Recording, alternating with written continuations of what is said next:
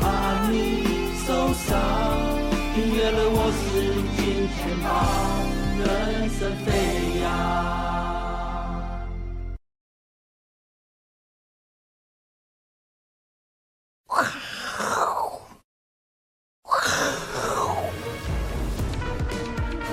欢迎收看，我是金钱豹，带你了解金钱背后的故事。我是大 K 曾焕文。首先欢迎现场嘉宾，第一位是财经 B 怪客 Vincent，第二位呢是在线上的嘉义大仁哥，欢迎。好，这个台北股市呢，今天礼拜一哦，中场呢小涨了三十四点，而且呢最后是一个拉尾盘的情况。谁拉尾盘呢？我们看一下，哎呀，台积电就贡献了三十三点，所以今天完全是台积电贡献了台北股市哦。那这个指数哦，在十二月份以来，其实一直在这边做一个横盘震荡，这个越来越明显哦，这个一直黏黏在这边啊，维持高档震荡。啊，再加上呢，今天我们录影时间，台币是贬了大概一点四角左右，所以今天这行情可能外资也没有加入，也是缺席当中。所以呢，台电台电又在撑盘哦，感觉关股呢还是有可能在选前哦。尽量让指数维持在这个高档的几率可能稍高点，让大家做参考。好，指数讲完之后呢，我们来关注一下，全球最重要的一件这个体育大事啊！哎呀，什么大事呢？怎么突然给我跑掉？哦，好，没关系，我的滑鼠，好，我在这里。大谷翔平终于钦定了洛杉矶道奇队，看到没有？这是运动史上最大的合约，十年。高达两百二十亿台币哦，有人说大股就像独角兽一样，那独角兽呢市值十亿美金就差不多嘛，他呢七亿美金哦，一个人就跟这个独角兽的这种企业差不多，那十亿美金呢就很有人很热心帮他换算他的薪水哦，平均一个小时呢快要八千块美金，八千块美金大概二十五万台币。哎呦，你看完节目之后呢，他就赚了二十五万台币哦。哦，那如果你隔了二十四小时呢，他赚多少？一天一天的薪水哦，即使没有打球，每一天赚六百万台币哦。每天睡觉起来就六百万台币放在放在你桌上哦。超派算什么？超派拿一千万去买法拉利，人家一天就六百了，这才叫超派。OK，好，这个真的很会赚哦。对啊。那为什么加入道奇队啊？有人讲说，啊，既然天使队打不过道奇，打不过他就加入他好了，这样比较有机会拿到冠军啊！哈，那这个祝福他。那为什么要讲这个呢？因为哦，全世界都没有通膨，都在降温，就只有大股祥平薪资通膨越来越高，哈，他独享的。那这次的金额多高？他一个人哦，好像是最大的合约嘛，七万美金。哎，第二名跟第三名加起来也才六点哦七亿美金。第二名呢，Aaron Judge 跟这个 Harper 加起来也才不到七亿美金，所以真的是非常非常大的一个合约哦。所以呢，我要跟 V 哥来讨论一下正经事，因为 V 哥不看棒球，所以这我就不问他了哈。不看棒球嘛？我知道上礼拜为什么市场传闻日本。央行的货币政策要改变，就是因为他薪资通膨啊，太严重了，对不对？大股在日本应该也是要缴税啊，哈。对对对对，所以日本的薪资通膨。对啊，谁说日本没有通膨？你看薪资通膨多严重。所以日元走强是有道理的。对啊，你那你们相信台湾没有通膨吗？哦，台湾有一个通膨，通膨很严重啊，就是那谁造成？王兆力造成的。对啊，什么十图牛肉面？对啊，十图牛肉面，牛小排一碗一千五。对啊，小弟上礼拜四去吃，呀，真的不错。我牛牛小排，我如果要快乐加倍，我如果要讲它，我如果讲它贵，好像又不能又又不能讲它贵，你知道？因为现在听说了，因为我吃素，我不知道。现在听说那个牛那种高档的牛小排的牛排，一克也是要一千好几。然后你去 A Cup 那个也是。两三千以上吧，哦、对不对？所以没办法，所以怎么可能没有通膨？对不对？看他就知道了。所以呢，现在通膨哦，日本专属，大股祥平专属。但是呢，我们看一下法人哦，在预估哦，明年全球的这个通膨，哎呦，通膨要开始降温喽，哦，好不好？这个通膨在哪里啊？在这里，在这里。大摩预估，明年第一季通膨可能降到三趴以下哦。美国、欧洲跟日本哦，开始通膨要。陆陆续续的降温，那当然降温之后呢，就会进入所谓的降息周期，哈，给大家做参考。那降息的速度呢？高盛哦，高盛呢，他是最预估最晚降息，他认为明年第四季才可以降息。哦，所以明年第四季的利率呢，他认为是五点一三，因为现在是五点二五到五点五嘛，所以到明年底呢才降息第一嘛，所以变成五点一三，它是比较晚的。但是呢，我们看一下这个大摩摩根斯丹利哦，明年年底的利率是四点三，哎，这已经差了快要三码到四码了。对，所以他认为哦。第二季六月份开始降息，然后九月之后呢，每一次呢都会降息，所以全年明年降四嘛。嗯，重点是二零二五年再降八嘛。哎，这应该是经济衰退的很严重吧？一路一路衰退下去才会降到八嘛。其实你如果哦，如果呃对投资人比较好，其实应该是这个，这个对不对？因为你你一旦提早降息，代表出事了，出大事啊。哦，就要么可能不是软着陆啊，不然就是黑天了。好，对。希望高盛这一次准一点，好不好？对，希望高盛如他所预估的，哈。对啊。那另外我们来观察一下这个，因为这个礼拜啊是全球的央行周，哈，非常重要。美国十二月十三号 FOMC 决策会议，巴西、欧元哦，有人说搞不好欧元会最早降息哦，搞不好，好，这大家参考十二月十四号。然后很多国家都有哈，对不对？那最重要的美国呢，我们来根据根据这个传声筒的说法，他说本周不太可能。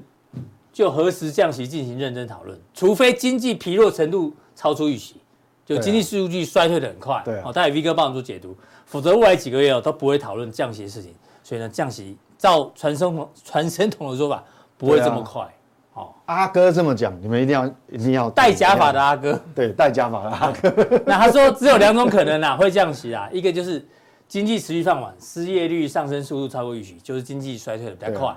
那第二个呢？这个我比较掉，我比较好奇啊，什么叫做经济表现良好，但是通膨又超预期的超预期降温？可是超预期降温哦，我跟哥，其实我礼拜一呃上礼拜四有有有讲过，就是说，嗯，目前为止看哈，反而是欧欧洲欧洲降的速度比美国还快。对，通膨。所以所以这个通膨超预期降温，应该欧元区的机会比较大，高，那美国机会比较小。对，Anyway，反正传声筒是说。这几个月之内不会讨论降息，好，那 V 哥他说根据这个经济数据啊，好，刚好上礼拜五有公布数据了，对，我对我觉得现在美国哈应该讲，其实它这个基本面啊，我们讲景气的温度哈，其实还是不错的哦，是蛮有有温度的，对，那个温度还是还是不低哦，哈，那那没有冷掉，为什么？因为其实我们从从这个地方可以看哈，虽然我虽然上上个月是被调降，不过这边要跟各位报告哦，是。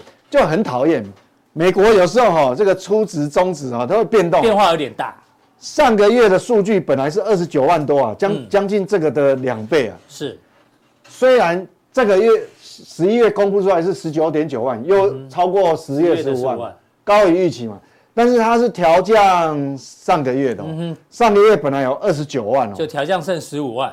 对啊，二十九万跟十五万差多少？你说我差一半，所以我们就解读数据有时候很辛苦。嗯哼，他偷改，你知道吗？那我们现在正在解解读这个月的时候，他偷偷把上个月改掉。嗯哼，所以所以说，其实你这个月十九点九万，比上呃优于预期，但是上个月被降很低嘛，是，所以其实抵消掉。嗯哼，整个就抵消掉，等于说它有温度，但是又不是特别。又不是热过头，嗯，你如果上个月没有调降，其实这个是很可怕，因为我们讲均值嘛，是，好，就会是，所以如果从二十九掉到十九，那就掉很多，对不对？对对对，因为它调降到十五，所以他很会有时候作假，不不是作假，那数字修正你很，我们也拿他没办法哈，所以这个是麻烦的地方。所以就是就业温度还在啦，对，但是我们可以算健康吗？对，健康。那我们可以从其他的数据来。交叉比对就知道说到底怎样，因为这个会修正嘛。是。那我们我们讲哈，刚前面他有这句话说，第二个降息可能是经济表现良好，好，这是一件事。那通膨超预期降温，那现在很显然哈，目前为止看应该还没有办法做到超预期降温，因为等下从薪资就看得出来。这边哦，我们讲这个月比较特别是，哎，劳动劳动人口就是劳动。这个多出来就是加入就业市场，增加多，这个单位是千嘛，千，所以是五十三万人，哎，五十三万人是蛮多的哦，所以加入就业市场，为为为什么提这个？那理论上你多五十三万人加加入就业市场哦，那理论上你那个失呃，如果你万一没找到工作，失业率失业率应该会增加，失业率会会跳很高。结果它失业率还往下掉。对，就是这个失业率还往下掉哈。那失、哦、失业人数哦，也减少，还反向减少，更多人去找工作，二十一万，而且都有找到工作，多这么多五十三万人跳到市场上来找工作，嗯，结果不止五十三万人让他找到，嗯哼，结果原本失业的人还也也找到工作，哎，也少到二十一万，所以其实其实你说我们讲说它它会不会降息？它会降息？不会，很难嘛，对啊，对啊，所以。所以从从这个数字哈，这有时候我们要看这个劳动力增加减少，这很重要，因为这牵扯到劳参率嘛，它劳劳参劳动参与率就跳上来哈。那当然了，我们看到这个薪资的部分，嗯，好，薪资的部分，你看哦，其实还是蛮，哎，还在成长啊，哎，这是月增哎，嗯，月增，这不是年增哎，这月增率这个是很恐怖的，好，你你看你你你如果连续十个月。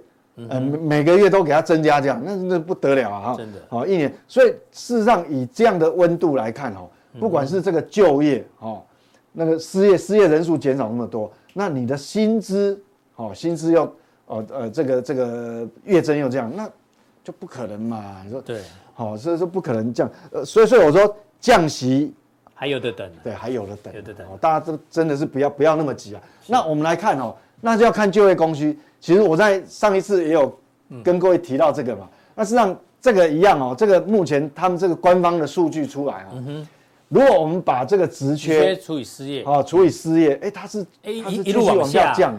那我们知道，二零一八到二零一九的平均值在这里，这就常态。常态是一点一六，就新冠病毒之前。还没有发生的之前嘛。嗯，那你看，哎，其实按照这种速度哈。大概呃，应该第一期待啦，就是说第一季明年第一季结束之后，如果他按照这种斜率的话，但也许会有一些变动，他搞不好就会回到那个地方哦。所以这个目前为止看是唯一比较有条件接近说他比较能放心降息的一个条件。但是从就业人数是还没有，这还是很热。好，所以所以这个这个那另外哈，再我们再继续看，嗯，除了。除了这个这个职职缺的这个比例以外，我们看刚已我们已经看到整体的薪资嘛。那我们如果看，因为我们过去一段时间，我们是最担心那个服务业，嗯，有没有那个服务业的那个创造就业人口，就业人口还是很多啊。那我们看服务，服务是比较深的这个红色是，深红色，好在这里，哦哦，那就还好。哎呦，哦，那就对，就等于说薪资增幅有降缓啊。对对对对，那这个是商品。那商品为什么薪资反而，呃，制造业这是属于制造，制造业薪资反而反而变成这个这个所谓的增幅是现在领先哦？为什么？前一阵子不是美国有那个汽车业罢罢工谈判？对对对对。然后后来谈，哎，竟然让他谈判成功，哎，嗯，后来全体不是加薪百分之四十，嗯，百分之四十，哎，多呢。那等于说他把整个制造业的均值哈往上提呀，全部都拉高，所以变这样。哦原来是那一群罢工的人。对对对对，OK。那我们这个还要再继续观察，继续继续追踪啊。因为那是一次性调薪啊，不可能每个月都调薪嘛。当然不可能啊。对啊，对，所以不好下一次调薪是。对啊，所以这个均线也许再过一个呃两三个月以后，搞不好就是呃就是往下了嘛。所以所以这个也让大家知道一下目前的概况。所以讲结论哈，就是说。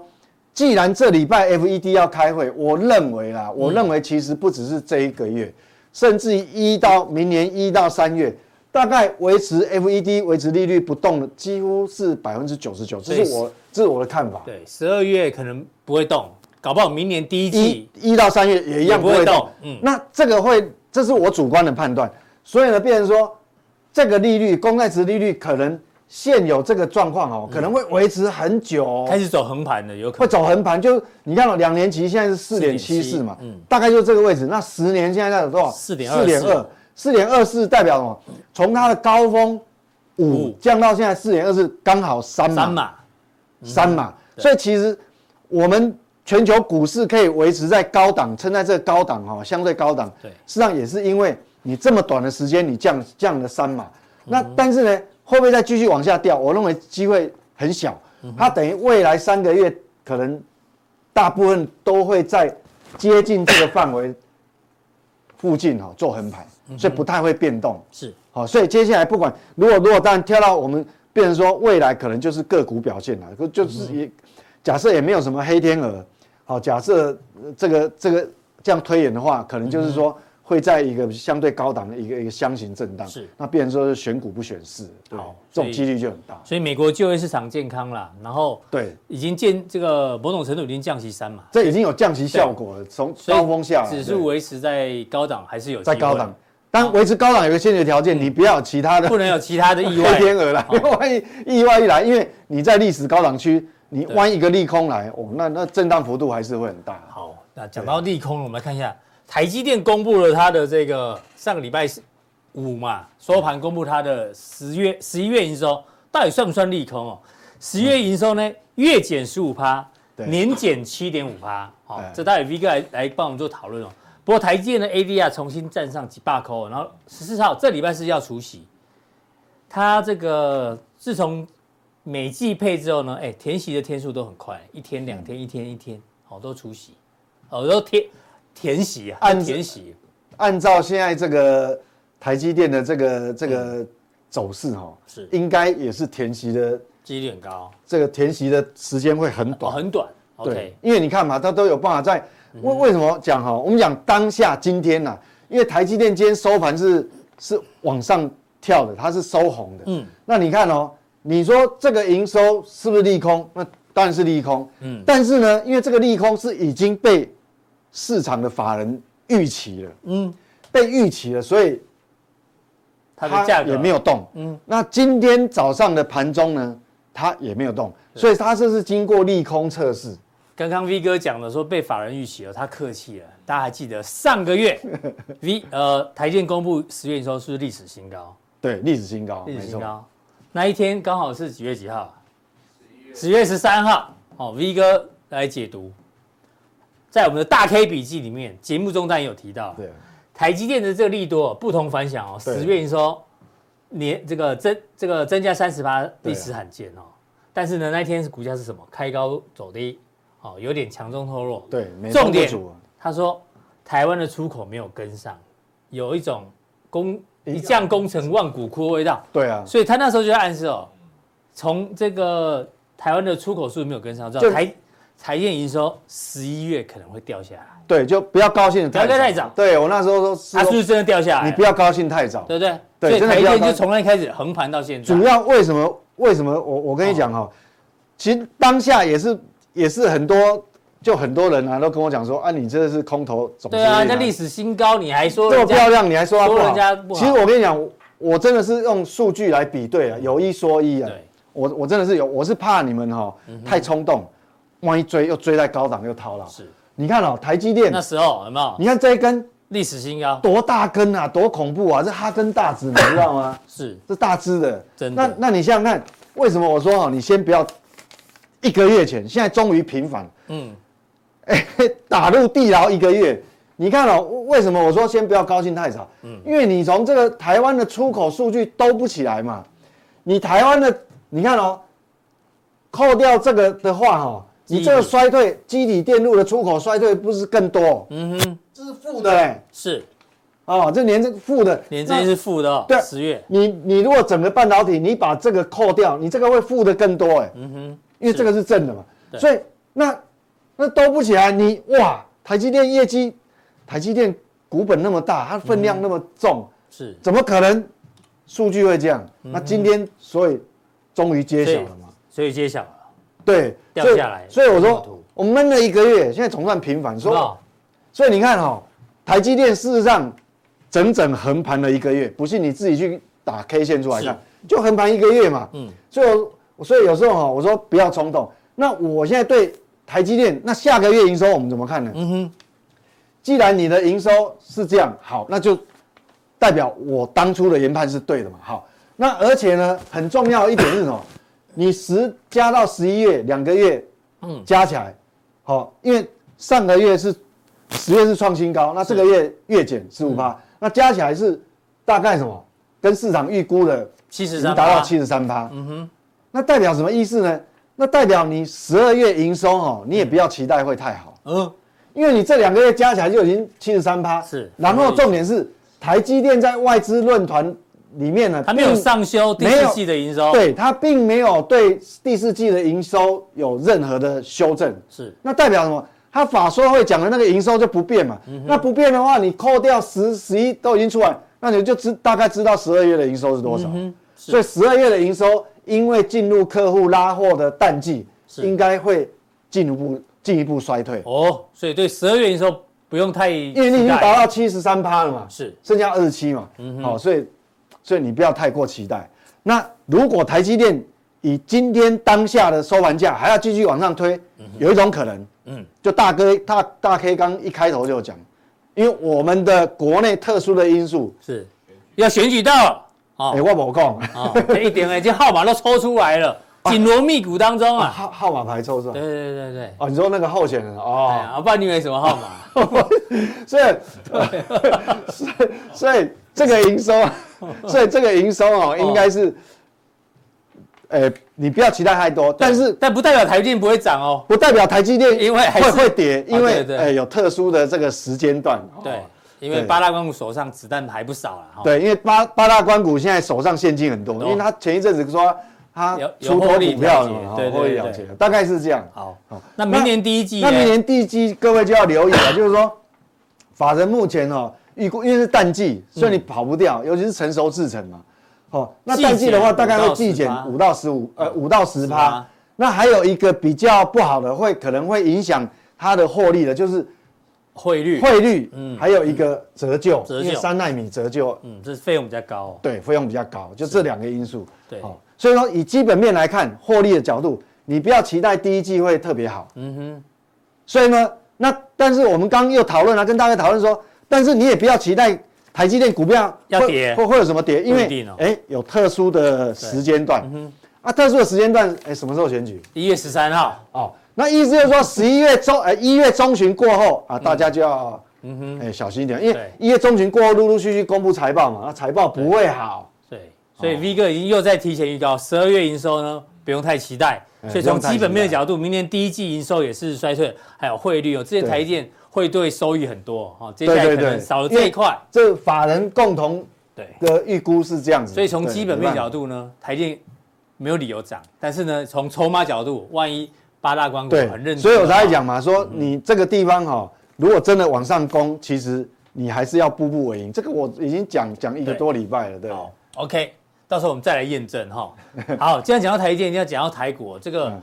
十二月已经到了这个现在几号？十一号了，进入中旬了。有人已经在预估，今年已经快要过完了。明年的行情呢？问了五十位哦。哦。这个投行哦。嗯。好，来第一个，明年台股是否有机会攻上万八？九成的法人认为会。哦，所以大家都大家都认为会会攻上万八。王八。哦，对。王王八。啊，明年。万八。是是是，发音要准确。万八。万八还是王八？嗯、然后呢，这个大概是一万八以上了哈，这个认为最高，哈，一万八以上。那高点的时间点在哪里？不是第一季就是第四季。哦，哎，第一季万一那有可能啊，选前弄一下，然后就这样。哎呦，还是说也是有可能，选前没有涨，然后这个第四季再拉尾盘哈，这个让大家参考，第一季或第四季。那低点大概抓最多是一万六啦，一万六比较多。那一万五的也合理了，一万六也合理了。OK，那低点的时机点在第二季，当然你认为高点在一一跟四，那低点当然就是第二季嘛，好，这是相吻合的。那最大的风险明年呢？哦，地缘政治，OK，地缘政治，因为明年美国也要选举哦，搞不好又拿又打台湾牌哦，所以就担心地缘政治。好，景气部分呢？哎，全球是比今年差哦，但是确实是这样。台湾专就台湾的话，台湾是比今年好哎，哎呦，全球是比今年差，好怪哦。对他们认为台湾是比今年好，哎，这个交叉比对好像又不太符合了，很怪。大家参考，全球比比今年差，台湾比今年好，哎，九成呢，九成呢。哎，哦，这个这个，哎，这我回家做好好做功课，我可能把酒搞掉了吧。这个大家大家这个参考跟分享，不，他也不一定准啊哈，会不会降息会？八十七趴的人认为会降息哦，什么时候开始降息呢？第三季居多了哈，再来才是第二季。OK，这是法人对明年金融年的看法哦。你给我们来解读一下，快速解读一下。我我是觉得是这样子哈，嗯，像像呃，我们台湾的，如果纯粹看我们，呃，不管是央行的啦，或主计处，或是法人报告，就以 GDP 的成长，嗯，因为基期的关系，不是我们特别好哦。你要去注意我的话语哦，因为基期的关系，今年基期很低，所以明年的 GDP 增长率是会比今年好，嗯，是比今年好。是。那但是呢，我们如果看到全球。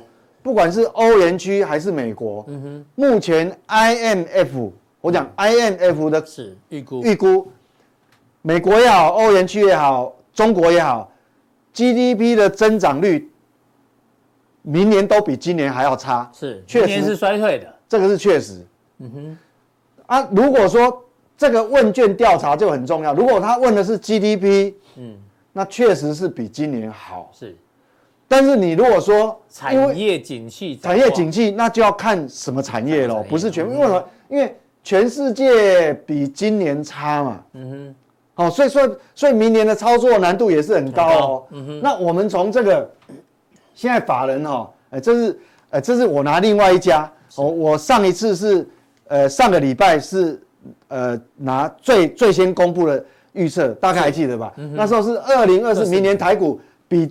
明年的台股会比今年成长什么？十六趴，各位有没有记记住那个画面？十六趴，对，好，那是第一家法人。嗯，那现在还有另外一家法人，嗯，也公布了，他认为明年。明年的预测台股的获利十五，增长多少？十五趴，哎，差不多啊，哎，它比那一家稍微保守一点点。嗯，那你看哦，那我们如果分季度，季度。一个季度，好，四个季度来看，第一季是这样，十四趴，第二季比较差，啊，八趴，哦，当然这个可能有淡旺季的关系嘛。哦，是这样，三四季又翘起来。对，所以，我们针对刚才讲的说，可能第一季的呃，第一季出现高点，呃，有人讲嘛？有人讲说高点，有可能。第一第一季或第四季。那很多普遍讲，可能是有人讲说第四季，哎，也有可能，也有可能，因为这种增长率是比较高。是的，哦，所以说这个时间段，那按照这个来看的话，那当然通常会提前反应。提前反应，嗯。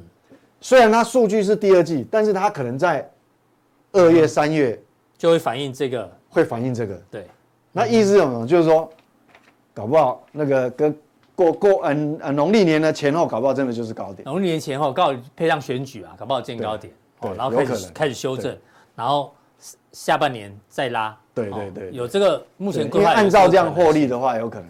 好，就跟就跟这个有点像，大家参考一下哈。嗯，OK，好，拿过来。那这个是主要，这个也让大家嗯参考一下。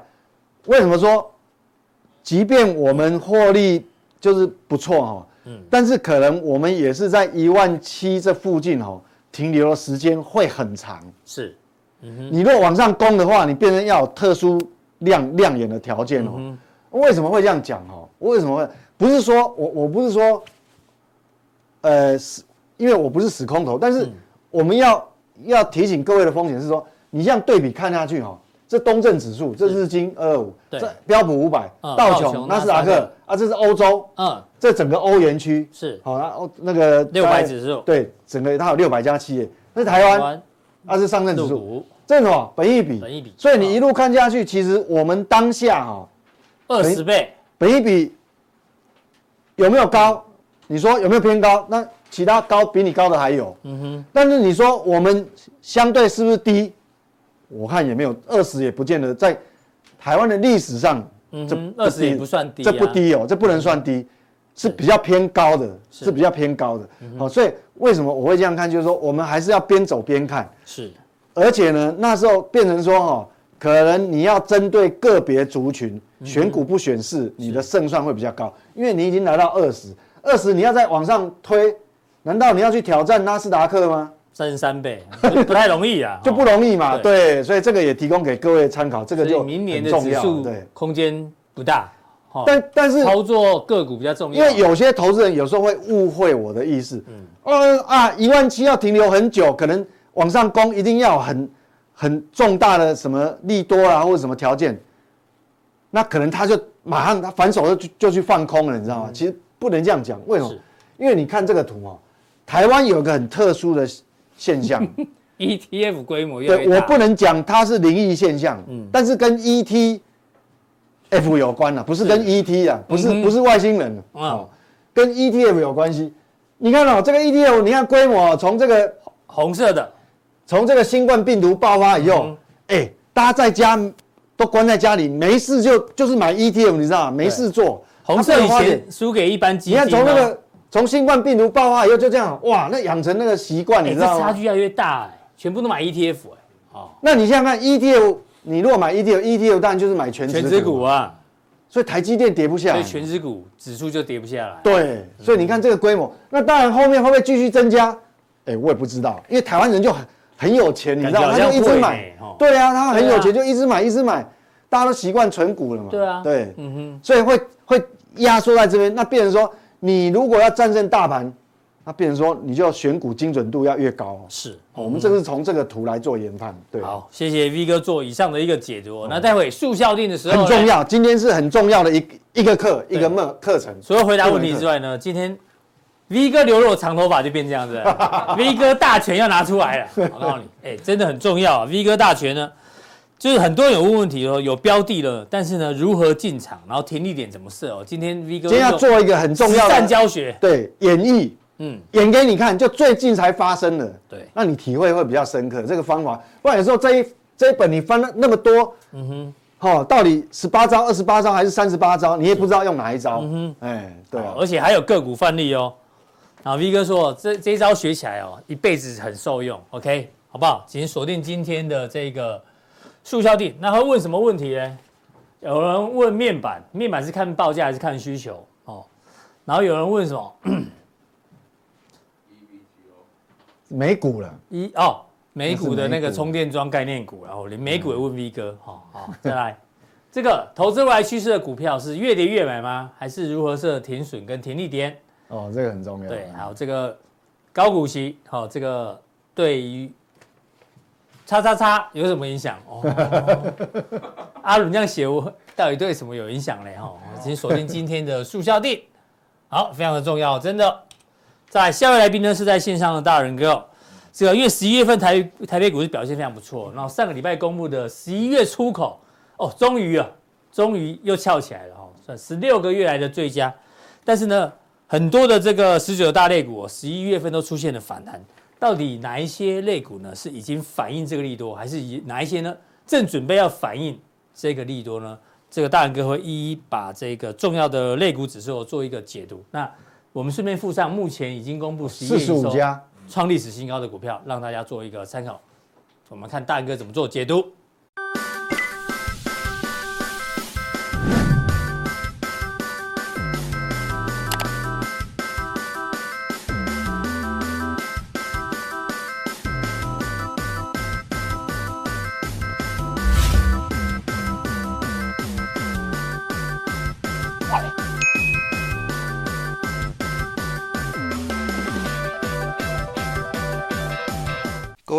是金钱豹的现场朋友，大家好，我是嘉义的大仁哥。今天我们来回顾一下，因为已经走到十二月份，也就是说今年的最后的一个月份，我们看到十一月份让我们台股起死回生哦，而且升的有一千四百点哦，对多头来讲的话，是一个非常非常相当大的一个士气的鼓舞。但是呢，已经面临到。前面的高点哈，一定面临到前面的高点压力，是不是台股能够续火，是否能够继续强呢？当然，就目前来讲的话，量能还没有增加，也是有一定的压力啊。在今天的普通定要跟各位讲的是，我们来回顾一下十一月份哪一些类股涨得比较多。那么涨得比较多的话，可能在十二月份它会有一个涨高、涨多拉回的一个趋势。那么涨多拉回的趋势，大家就不能够去追高它啊，这个是今天在普通錠的一个重点。相同的，也有一些，它十一月份虽然是有涨幅，但是不大的啊，那么可能就是只是一个小反弹，是不是要去对明年看多它？可能要稍微停看停，因为这个是产业的问题。我们就用图卡来一一的跟各位做说明。好，今天普通錠的题目就是。十月份重要反弹行情类股的解析哈，我们从图卡来跟各位说明，在十月份的比较强的类股有哪些啊？就是可以延续到明年的一些重要的追踪股。好，首先这一张表呢，我们来看，这个是我把它整理出来的哈，就是本波哈本本波反弹的类股的比较大的一个反弹表哈，来跟各位做说明。涨幅最多的哈是观光餐饮哦，这个我们都有跟各位做追踪到，还有航运股哦，最近也涨得不错哦。再来最多的当然就是电机类股哈，因为可能是。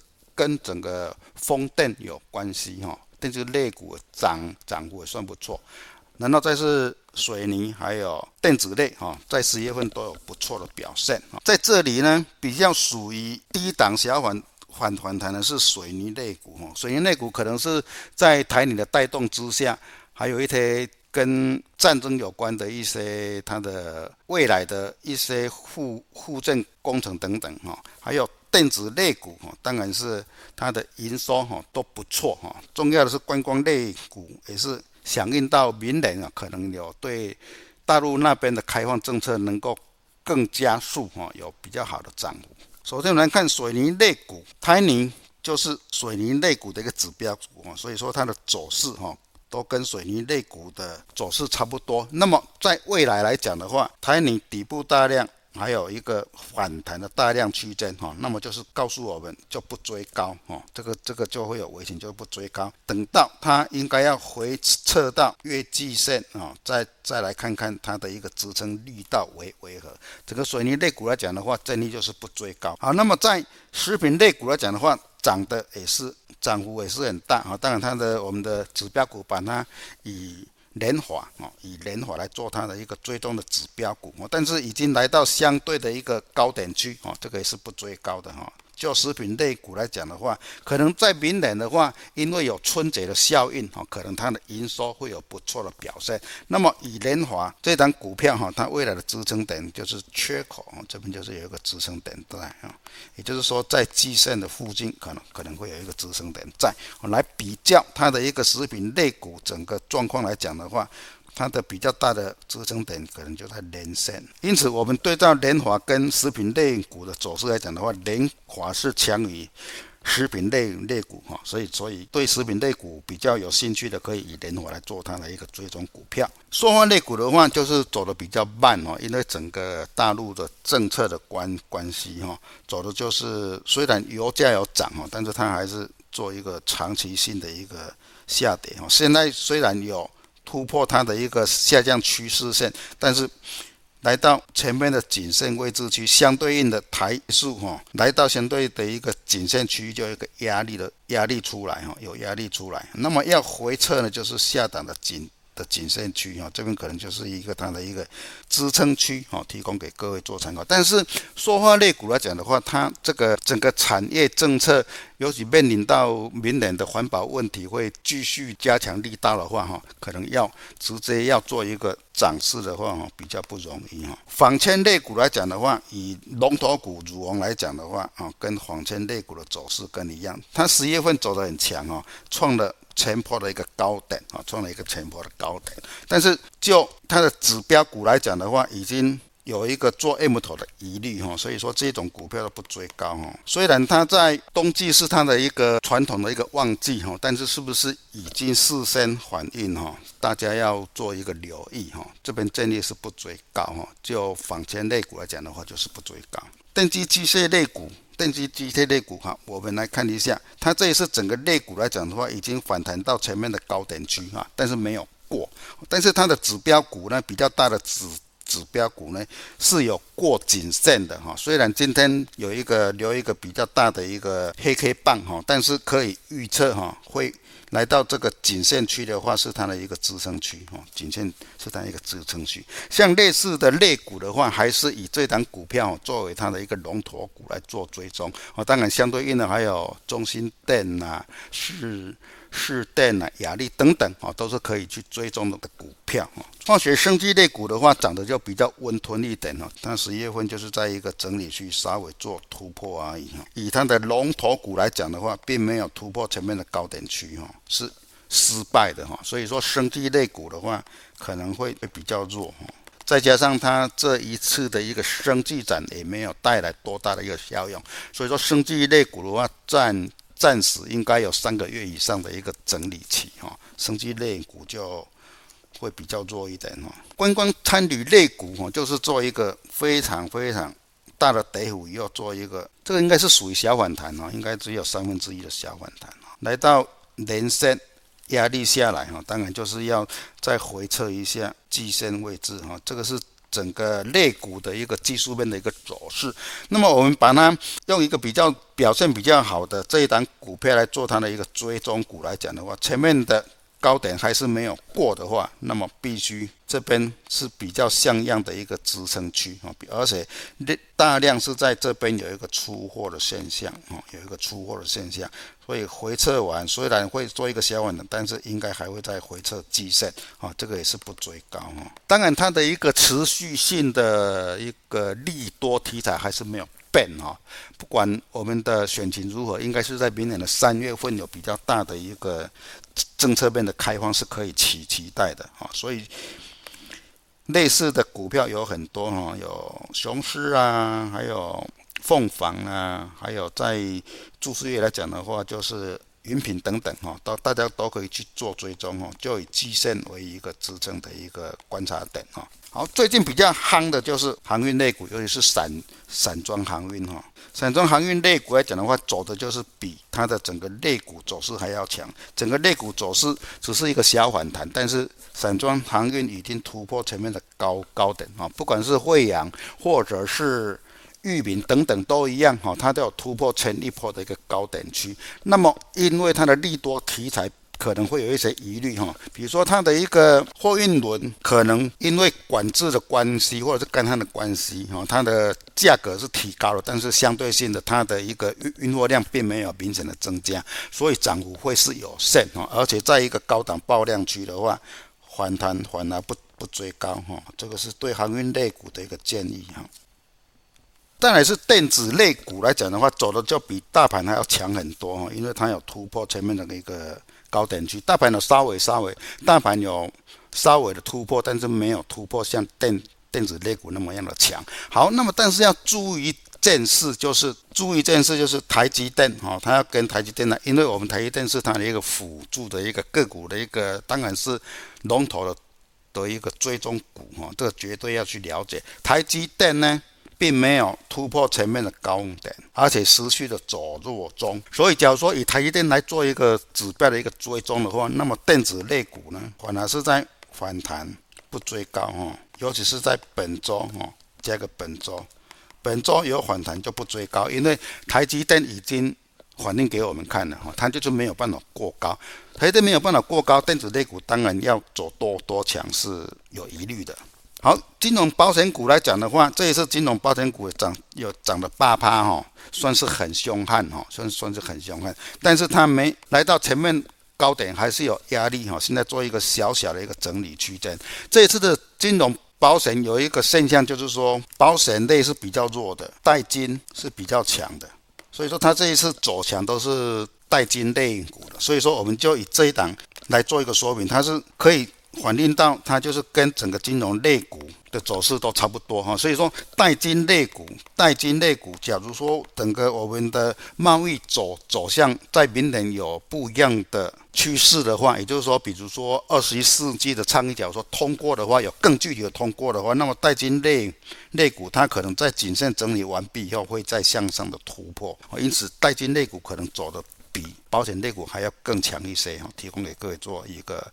参考，好，那么最近本周要留意的是，FED 在我们的周三凌晨哦，会有一个利率决策的一个报告出来。现在大家在预期的哈，应该都是属于最后一次的升升息，或是明年的展望是有是有降降息的。所以说，这个都会影响到整个国际性的一个股市啊。假如说它是降息的话，虽然是利多，但是诶，相对性的是一个。经济上的一个走弱的一个反应啊，假如说它要升息的话，也一样会带来一些企业的一一些再成本的增加，一样会让股市有一个下跌的动作。所以不管是有没有降息或者升息，对股市都是不好的哈。就最近为什么会有有一个比较好的一个反弹，尤其是纳斯达克会有一个比较反弹，就是美元指数哈，本周是比较强的，相对应的美元指数比较强的时候，公债殖利率哈也是稍微的走高哈，因为来到前面的一个。前面的一个支撑区，哈，公债殖利率也稍微走高，但是就整个利率决策来讲的话，应该公债殖利率可能会有一个向下的一个回撤啊，当然公公债价格就是就是会涨。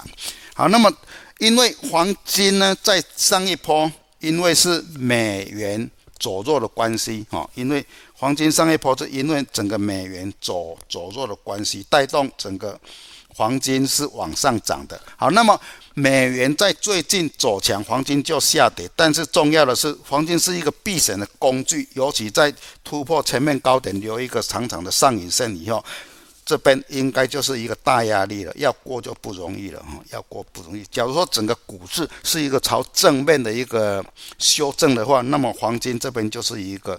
大压力的所在哈，相反的这边就是一个支撑区哈，可能未来就是在这边做一个箱型的整理，这个是提供给黄金的走势。好，道琼工业指数上个上个礼拜就是在狭幅的震荡哈，都是在等待这个礼拜的一个 FED 的决策。啊，假如说它往下压的话，这边就是它一个小支撑，这边是比较大的一个支撑，也就在季线位置是大支撑啊，大支撑。大家有个心心理的一个方向感。好，纳斯达克哈一样是做一个没有办法突破前面高点的小幅的震荡哦，一样都是在等待 FED 的一个讯息哈。这边是一个小支撑，这边是一个大支撑，大家心里要有个底哈。那么就我们的加权指数的周线 K 棒来讲的话，一样哈，虽然有稍稍微突破前面的高高点几点哈，但是。还是一样有有压力在，尤其是量能在不足的时候，没有办法超过三千两百亿的话，要过就不容易哈，量能不足哈，所以说还是会有一个压力，不能够期待它一次就涨上去哈，关系到本周的利率决策就很重要哈，建议就是不追高，这个是今天普通定跟各位做一个讨论的事项。那么等一下在速效定呢，因为我们发现到本波的一个行情，贵买比上市。还要强，所以说我们就贵买的一些法人的股票来做一些追追踪哦，提供给各位做一个参考。而是要去追踪高点哦，压就不不追高，低档刚刚反弹上来啊，可能在一个支撑点的话，就是一个追踪的一个标的。哦，等一下速效定正，谢谢各位。